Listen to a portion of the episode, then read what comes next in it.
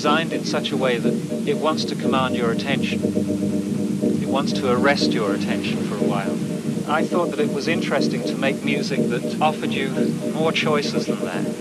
Music where you could be completely engaged, or that you could move out of, but that would still carry on in the background.